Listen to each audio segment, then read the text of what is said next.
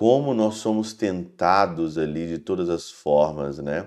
De fato é uma febre.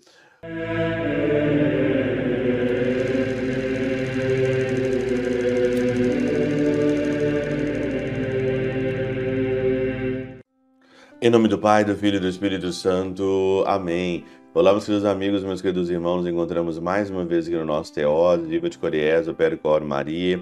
Nesse dia 6 de setembro de 2023, nós estamos na 22ª semana do nosso tempo comum. Nós continuamos então essa semana o Evangelho de Lucas no capítulo 4 e hoje é os versículos de 38 a 44. Jesus, então, ele sai daquela sinagoga, você que está acompanhando, né? Bonitinho aí o evangelho semanal. Jesus, então, ele sai daquela sinagoga, aonde que ele encontra aquele endemoniado ali, né? E ele vai então para a casa de Pedro, de Simão Pedro. E ele encontra ali a sogra dele com uma febre. Uma febre bem alta. Ele cura a mulher daquela, daquela febre e ela começa ali a servir ali. E aí então o Senhor diz aqui então no evangelho que ao pôr do sol todos levavam ao Senhor muitos doentes, né, afligidos por muitos maus, e o Senhor curava todos os doentes. Curavam tanto no corpo como ali na alma. Interessante é que Santo Ambrósio na Catena Áurea, né? Mais uma vez vamos usar Santo Ambrósio. Ontem nós usamos ele e hoje também nós vamos usar os comentários dele aqui para iluminar a nossa reflexão. Santo Ambrósio diz o seguinte: se examinamos essas coisas com mais elevação, devemos considerar tanto a saúde do corpo como a do espírito, para que o espírito, afligido pela malícia da serpente, seja curado em primeiro lugar. Então, o Senhor ele não só cura o corpo e a alma, né? O Senhor também cura o espírito ali, né?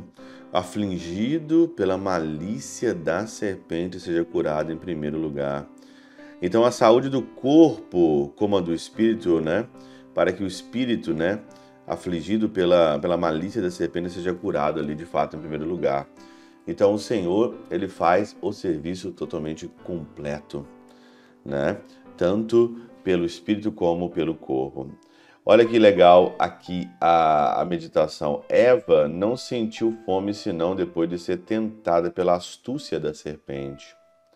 É por isso a medicina da salvação deve agir em primeiro lugar contra o próprio autor do pecado. Contra o próprio autor do pecado, a medicina tem que agir, a medicina celestial, né? Essa medicina da salvação. Como nós somos tentados ali de todas as formas, né? de fato é uma febre. Certa vez, meditando também sobre essa passagem, um grande autor ali é, da exegese diz que é, ali a sogra de Pedro, ela estava numa febre, que ela estava num período onde ela estava delirando, delírios, tendo delírios, alucinações. Né? Então é isso que o pecado faz conosco. Ele faz a gente ter alucinações, de achar que certas coisas são boas, né? Hoje as pessoas são assim, as pessoas têm alucinações, acham que determinadas coisas são boas, mas na realidade estão queimando em febre, queimando numa febre do pecado ali mesmo, né? Ademais, na figura daquela mulher, talvez fosse a nossa carne que padecesse de seus diversos crimes, na figura daquela mulher ali, da, da sogra de Pedro, né, de Simão Pedro, ela estava padecendo ali, de fato, por diversos e diversos crimes, né? E não diria que a febre do amor é menor que a do calor. A febre do amor é menor do que o calor. Um outro comentário que ilumina também aqui essa reflexão é o comentário de São Beda, né? Se dissemos que o homem libertado do demônio significa moralmente o espírito purificado dos pensamentos imundos, devemos dizer que a mulher cometida de febre, mas curada por ordem do Senhor, representa a carne refreada do fervor da concupiscência pelo preceito da continência. Ela estava queimando ali em desejos, na, na concupiscência, né? E ela foi ali curada depois pela continência, né?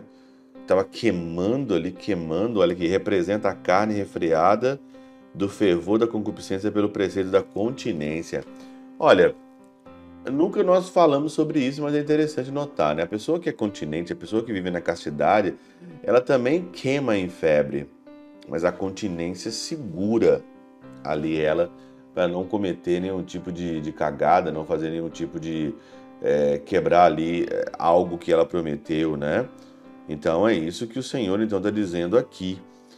E um outro comentário nessa mesma linha São Cirilo. Recebemos, pois, a Jesus quando ele nos, nos tiver visitado e o levarmos o nosso coração, então ele extinguirá o calor da nossa horrorenda volúpia.